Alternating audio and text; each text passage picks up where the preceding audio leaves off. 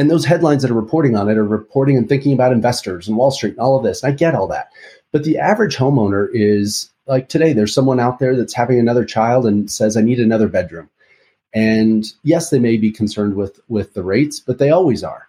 It's can I afford the down payment? Can I afford the monthly payment? And maybe with the rates, they might have to go into a little less square footage. You have to adjust those things, but that's what a good agent and a good lender help you work through. You're listening to the Real Estate Sessions podcast, and I'm your host, Bill Risser, Executive Vice President, Strategic Partnerships with Rate My Agent, a digital marketing platform designed to help great agents harness the power of verified reviews. For more information, head on over to ratemyagent.com. Listen in as I interview industry leaders and get their stories and journeys to the world of real estate. Hi, everybody. Welcome to episode 336 of the Real Estate Sessions podcast. As always, Thank you so much for tuning in. Thank you so much for telling a friend. This week, we are going to be talking to Nick Bailey, CEO and president of Remax LLC. I'm thrilled to be chatting with Nick. We're going to find out a little bit about Nick's background. Of course, we're going to talk about Remax and the brand, and we're going to talk about the market today, what's going on, and find out what an agent needs to do to not only survive, but thrive as we move forward. Let's get this thing started. Nick, welcome to the podcast. Thanks, Bill. Great to be here. Yeah, I'm really excited to have you on. Uh, you know, it's uh, it's been a few years, but we had Adam Contos on, and I think it was it was a lot of fun. And and looking at your history and your background, this this is quite different. So this will be a lot of fun as well. Um, I'm going to start with that you're my first guest in seven years of doing this podcast to be from the the great old state of Wyoming. uh, yeah, Yellowstone Park is the best, and I mean, out of all things, I mean, I, I'm red hair and blue eyed, which makes me less than one and a half percent of the population, and you pick Wyoming. So, so you got Yellowstone in the upper left hand corner. I know that, and I know it's really close to to Colorado, right? But what else am I missing about Wyoming? Tell me a little bit about little bit about growing up. Well, my birth certificate uh, says Wyoming, but I only lived there for about 90 days before going to Montana, coming to Denver, and then I went back to Wyoming for um, high school and college at Montana State. So when I say I'm from Wyoming, people think that I just grew up there my whole life. Most of my time has actually been spent in Colorado, but I did do two separate stints um, okay. in Wyoming. Uh, great place. I uh, loved it. Met my wife there. We started dating in eighth grade. Uh, so best best part to to to relocate, um, but just not enough people for me. So, so you're in the Denver area then most of your life. I'm just, can I just assume it's Broncos, Rockies, Avalanche, it, all that good it stuff? It absolutely is, and uh, it was during my tenure in Wyoming and Montana as well. Yeah, congrat- uh, congratulations on the Avalanche win. Uh, you know, I'm in Tampa, so we had a couple of Stanley Cups of the Lightning. It was super exciting, and uh, I'm sure it was a lot of fun. Well, I was in Canada last week, and I tell you, I was not very popular. So thank you for that.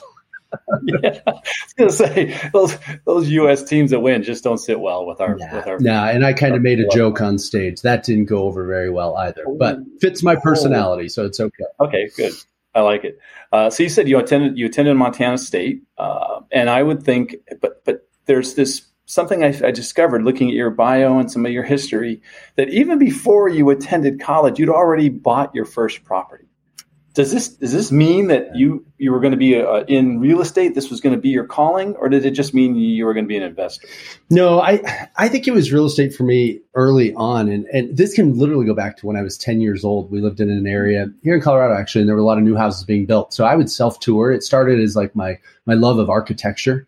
And uh, in fact, I got really good at the little combo super lock boxes, and I would self tour. And uh, I shouldn't be admitting my guilt. Hopefully, the statute of limitations is out. I didn't cause any damage, but uh, yeah, I, I, loved it. What I found is over the years that I went from kind of still the love of architecture, which I still have today, um, into this is a people business, not necessarily an architectural business. And so that's when it became really interesting. But yeah, I had a, a chance. I was running my own businesses when I was young, and uh, even before I got licensed in real estate. So I bought two commercial buildings in the small area in Wyoming where I was living uh, when I was a junior in high school. And that was like my forte. I thought, this is pretty cool. I'm renting one and running a business out of the other, but the other one's paying for it. And then I bought my first house when I graduated high school when I was 18, just about two blocks from um, the college campus. And so that truly was my forte into real estate before I even knew it. That's way early to be starting at that level. There's a lot of people that do things in high school, but not own property and rent it out.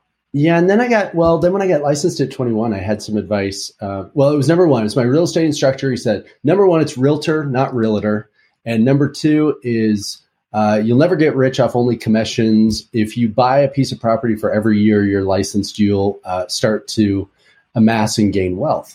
And so my first five years, I was licensed. By the end of that five, I had five properties. And so, wow. Um, so that started kind of yeah the real estate piece. But I've been licensed now for 26 years. Is there somewhere in your history owning a restaurant? No, but I worked in a restaurant for nine years, um, okay. uh, a high end steakhouse, and I worked from time I was 14, back of the house, you know, the whole dishes, prep cooking, to um, floor manager, to bartending, to waiting tables. I did that for nine years, even at the same time I was doing everything else and going to college and running a real estate business. And and I think everyone should have to work in the restaurant business to understand service. I was going to say um, the the number one past gig that I've, of the 330 guests I've interviewed, number one by far, it's either a bartender or server. You you have to understand how to talk to people and how to take care of them, how, how to do all those great things that realtors do as well, right? That's that is absolutely correct. So um, I have that in common. You nailed it. So, your first brokerage was it a local brokerage up there? I would imagine it's probably not a national franchise. It was uh, Century Twenty One Sunlight Agency, and nice. uh, they were number one in the market. And in fact, I tell the story all the time. That's really when I became a brand fan. Uh, I got licensed, and of course, the office that was growing in the area, and I knew the lady. I went in, and she said, "A part-time kid will never be successful in this business." I, I went down the street to the the C twenty one office I was there for only about three and a half months because the company was selling, and I didn't know it when I was going in. But the number one broker in the area, she asked me um, because uh, we had businesses. My parents had businesses, so you know we grew up kind of self-employed and working hard. And and she said, "Do you want to start a new brokerage with me?" And I said, "Sure." So the two of us left. So I'm jumping into a brokerage with her 90 days into being licensed at 21, and uh, we turned it into something pretty special that's when I became a brand fan. Walked out of, she had been with uh, C21 for 10 years. We opened a company unaffiliated with brand, and we spent all of our time working on everything but what we wanted to, which was helping people buy and sell real estate. We were designing folders and listing materials and business cards and you know websites. I was loading literally the properties into the website myself personally, building our website. And so we actually affiliated with a different national brand within 12 months of us starting that company. And it was from that moment forward that I realized the power of a brand for instant credibility. I was 21 when I went into a listing. No one trusted me, but man, when I had professional uh, marketing materials and how to stage your home and agreements and contract, everything looked super professional. And it made me more professional than honestly I actually was because I was new to the business and pretty young. And I realized the power of the brand. And so that to this day was just a stair step of how I got here. I was going to say, when you talk about brand, you ended up at the right place. Uh, I think most would say, is that would you is that a fair statement? Yeah, I think so, and uh, very proud of my affiliation with Remax over the years. People ask why I came back, and I know I'm fast forwarding, but it really came back to quality of the Remax agent. Uh, there's low barriers of entry in this business. Anyone can get a license, but really high barriers to success. And so I do admire the Remax brand and the foundation that Dave and Gail Liniger started nearly 50 years ago of it really catering to, to a full-time top producer. Um, I like that. Can you give me that 30 second elevator pitch of your experience? Because it'll take me forever to go through it all, but I think you probably got it down. I didn't know there was a 30 second. Um, oh, whatever you got. No, I, I, I certainly never imagined my career would take all of the twists and turns, but started, got licensed, opened the office. We covered that. I then re- relocated, came back to Denver, started Remax headquarters at 26 years old, worked in regional operations as a franchise consultant, regional director, vice president uh, for about 11 and a half years. Left Remax, went to Market Leader, uh, which is a SaaS based IDX website lead generation CRM platform and Sharper agent. And shortly after arriving there, within about a year, Trulia uh, announced that it was acquiring Market Leader. And of course, that started a whole lot of new things, uh, being on the portal side of it.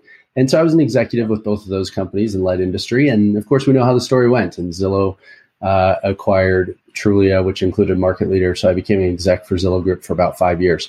Uh, really fun opportunity to live on the tech um, and the consumer piece of it. Then you throw in the portal experience and the rift between the industry and portals and being right at the center of it.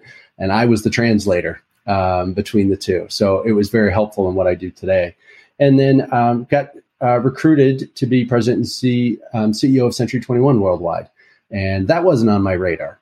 And uh, so that was some soul searching and was going to relocate to the East Coast. Ended up just going back and forth. I stayed in Denver. Most people thought I moved, but I stayed here and realized I have two boys, my wife, and and uh, we just decided Colorado was home. And so mm-hmm. um, spent a couple years there, and then uh, ironically the phone rang, and um, Adam Contos and Dave Liniger said, "Let's have lunch. Would you consider coming back?" And that's been over three years ago. Wow. Yeah, I think I think it's um, that that family tie, right? It can be so strong, and there's nothing probably more different from Denver, Colorado than New Jersey. I'm just guessing. it is very different, but there was one thing in common. Uh, which was it was real estate, and no matter where I've gone, and I've been to every brand when I worked for the portals and market leader, been to all their conferences, and there is one common thread that no matter where you go, uh, people that have are passionate about real estate, you have a connection with. You are not afraid of video, and I think it's awesome to see leaders embrace video because it's talked about. It's been look, it's been the year of video in real estate for what twelve years now, I think. right, and still we don't have mass adoption and still we don't have mass adoption. So it's great that you have that series, Keeping It Real with Nick Bailey. And I think it's, first of all, it's a great resource for anybody in the industry. You really talk about some topical, you know, what's happening right now in the business. Um, talk about this. Why why did you start that? Was it something you had done before, or was it this kind of a first time for you? So yeah, before keeping it real, that was our update we had um, a series called Good Morning Remax, and it was kind of all designed around. Was, I mean, it was real estate, but the whole design and some humor behind it because I love good humor, and I, am I'm kind of a like to think of myself as a humorous slapstick guy anyway. Uh, but it was designed around the Tonight Show with Jimmy Fallon. And we did it live at our conference as the morning super session. And, you know, we had the desk and the music, and I did the pre video and the walk by the fountain. It was so much fun. Well, uh, start of the pandemic, we realized very quickly, by the way, communication was going to be key. It always is in a big network like ours. Uh, so went out and negotiated uh, complimentary Zoom accounts for every Remax agent around the world. So in o- over 110 countries, uh, at the time over 135,000 people, now 144,000. And I decided that we needed to be the leader. And so I immediately went on and we started the 30 minute, 35 minute virtual Good Morning Remax that was a live production just a couple of months before. And we did that every month and had some wonderful guests and uh, had Dr. Ben Carson on at the time and, you know, talking about housing. And so we had some really uh, good names, but we play games too. They're fun. If people want to look them up, they're out there. Uh, I had a co-host, one of my colleagues, Pam Harris, that is uh, runs all of our events and experience and education at Remax headquarters. And we would play games and just have fun and bring awareness. And we didn't realize how much it was bringing people in to staying connected with the business because people were at home, they were alone, they were, you know, somebody, so many afraid. And we just said, hey, let's have a few laughs and maybe educate ourselves along the way. And so as that progressed throughout the year, then earlier uh, last year, then we changed the the series to keeping it real, which is a uh, little more brand agnostic, if you will. We've had competitors on, we've had all kinds of guests and topics. It's it's a it's designed for the hottest topics in real estate and get varying opinions. It's fun to get people pitted against each other a little bit. Still super friendly, uh, but it's just a way that I've been able to use um, a talent of mine, which is public speaking, and something that I enjoy, to really carry the message around the network. I have to ask: Did did you do thank you notes as part of the Jimmy Fallon? I absolutely did. I, I, did them, and I when I did them live, uh, they were absolutely terrific. And my favorite one was um, thank you, like to the real estate business card that still shows my picture from high school, and it showed this one. It, it was great, but anyway, you have to look them up. It was super fun. But we we did almost every game and segment that you could within the segments you could come up with. Nick, I, I, have you on the show. I have to ask you about the market. We're sitting here uh, on actually recording on Halloween, so I hope it's not a spooky uh, story about the market. But you know, and let's even talk about the last couple of years because I still have not found a person who knew in March of 2020 what was going to be happening in June and July of 2020. Well, you should have had it me on. You should have had me on two years ago because we predicted it pretty darn close. Uh, well, let's hear about that, and then let's kind of continue. What's happening today? Well, and including the fall, and you know, part of this is uh, generational. But here's the headline that I tell everyone: take a deep breath, because the the the macro is this. No matter what all these numbers uh, say, and we talk about that are going on. Here's in my three decades in this business something that I know 100% will happen in the next year. People will buy and sell homes. And so, whether interest rates go up, down, inflation up, down, recession or not, houses are bought and sold every year. Um, life events happen. People get married. They have kids. They move on. And what's interesting is we get we're too close to the business, and those headlines that are reporting on it are reporting and thinking about investors and Wall Street and all of this. And I get all that, but the average homeowner is like today. There's someone out there that's having another child and says, "I need another bedroom." And yes, they may be concerned with with the rates, but they always are. It's can I afford the down payment? Can I afford the monthly payment? And maybe with the rates, they might have to go into a little less square footage. You have to adjust those things, but that's what a good agent and a good lender help you work through. And uh, so I think it's just short sighted to that we're only doing year over year comparisons to one of the most unique anomaly years in the history of our business. And so if we almost erase the last two years, which you can't, but you go back in the past 10 year history, there's a lot more similar this year uh, than people think on the success of the industry. So are, our sales going to come down? Sure. Uh, will there be uh, price appreciation? Sure, in some spots. Will it be double digit? Doubt it.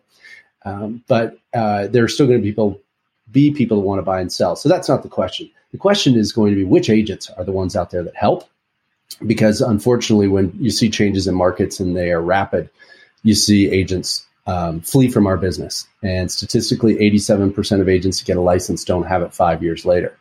And so the failure rate is extremely high.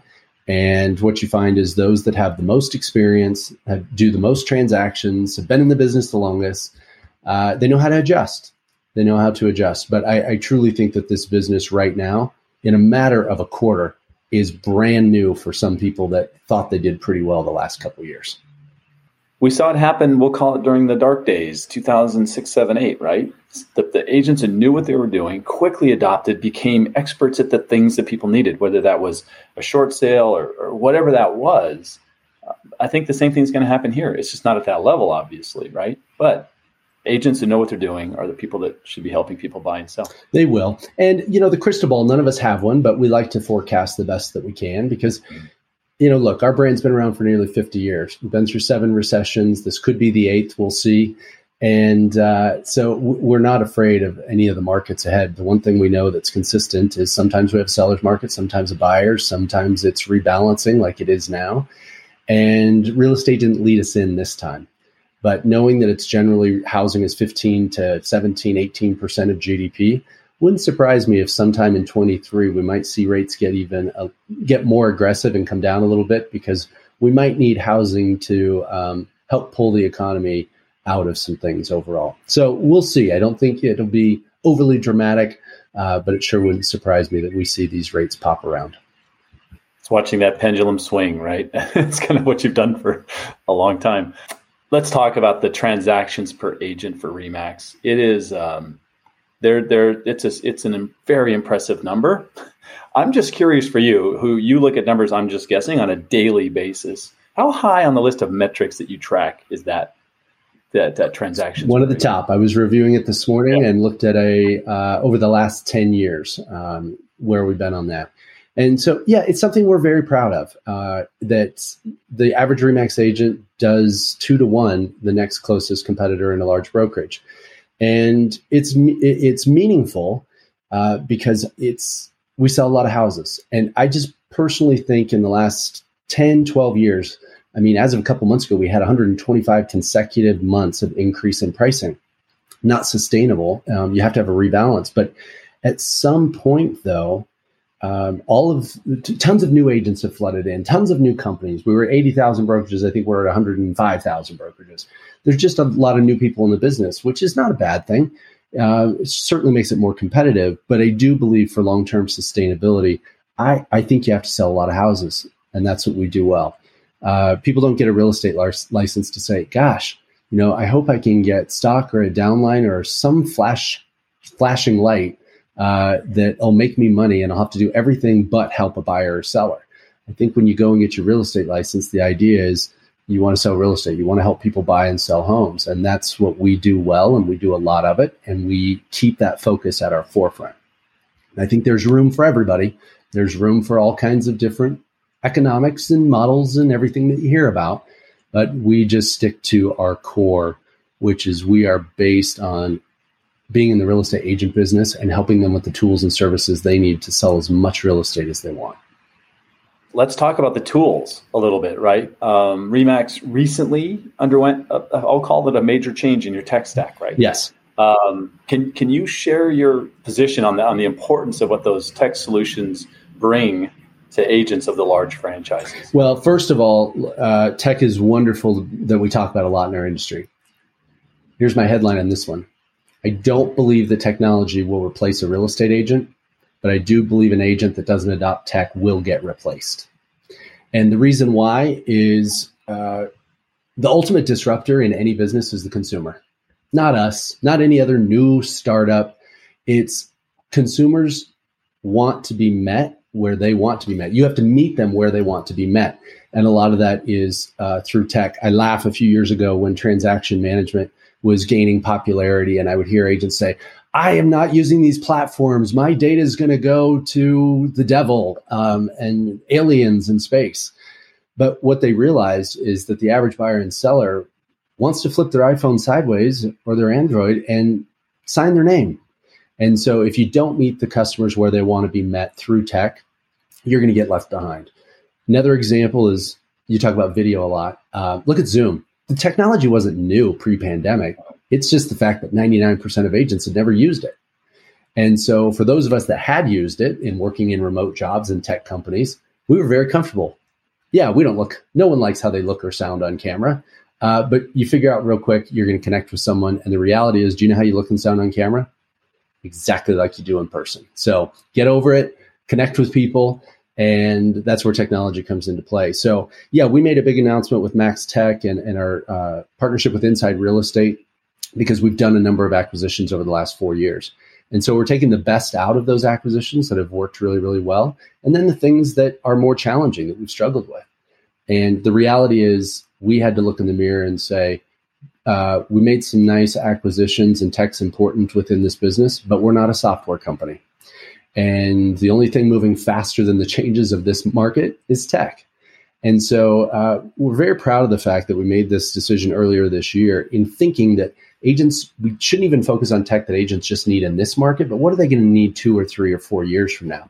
And we have to make sure that we've positioned ourselves as a large company uh, in a space to where we can be nimble and move quick, but we have to be prepared for what's ahead three years and four years from now.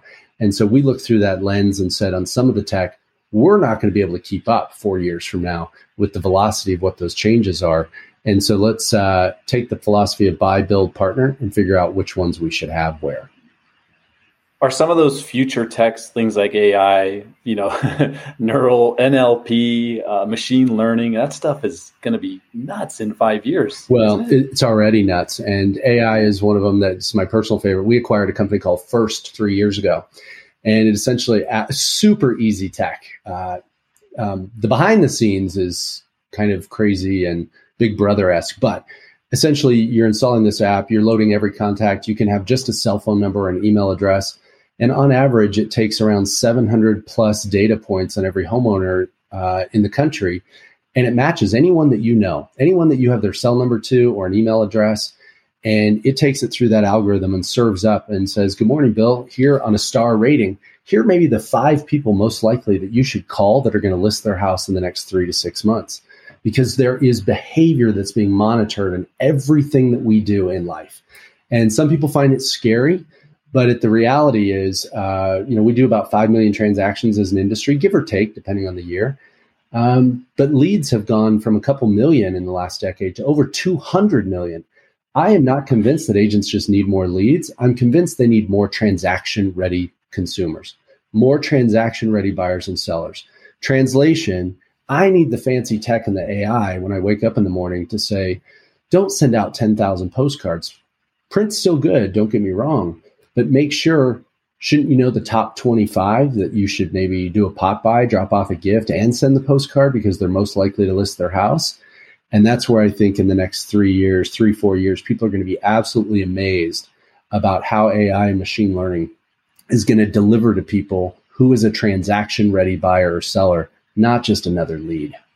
Let's continue the brand conversation just a, kind of a, a, step further. And that is if I ever hear the words Children's Miracle Network, I instantly think of Remax. That's a great thing for Remax. And it's not why you do it. You do it because you're take, you're helping uh, a wonderful organization that needs all the help they can get. Um, but it must be for you satisfying to see that it's it's so embraced by like every brokerage I've ever dealt with in my you know, I was in the title space for 20 years. And a lot of them, they're all doing something for that charity. Well, that's probably the uh, best thing that I've heard you say so far here today because I absolutely love it and the fact that the network has been so generous. Um, the the Remax brand has raised nearly $200 million for Children's Miracle Network hospitals. Mm-hmm. Over a 30, we just last year celebrated a 30 year relationship. Uh, we had Marie Osmond. She's, uh, as many people know, one of the co founders of Children's Miracle Network Hospitals. And uh, had her, she was there to announce the partnership. She was there to celebrate the anniversary.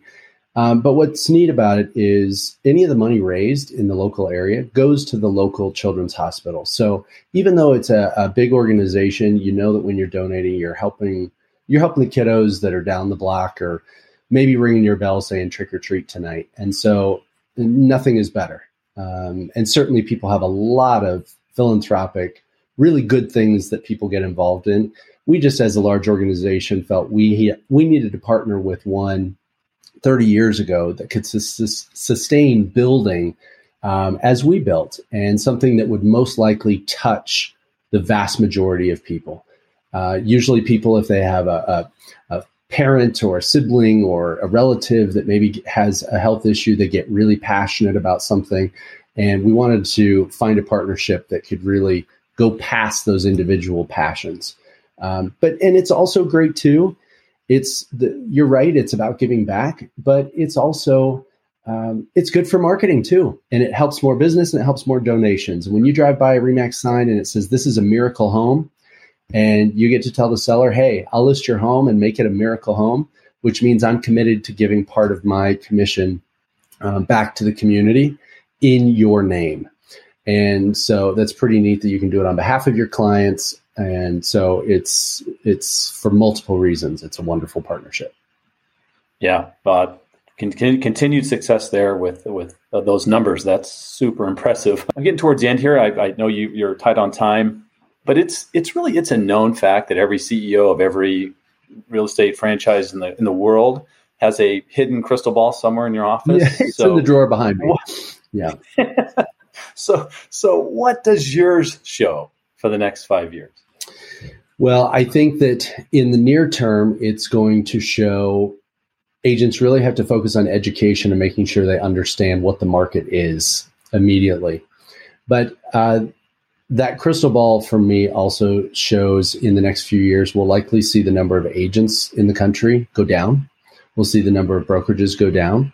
Uh, I think that there are a lot of agents, unfortunately, that have been renting their business in the last couple years instead of owning it. And so it's going to be a little bit of a reality check in, say, the next 12 months or, or, or near term. But when I look in this crystal ball for the next uh, three, four, five years, here's where I truly get excited about it. We have an incredible amount of demand for housing and real estate needs ahead of us.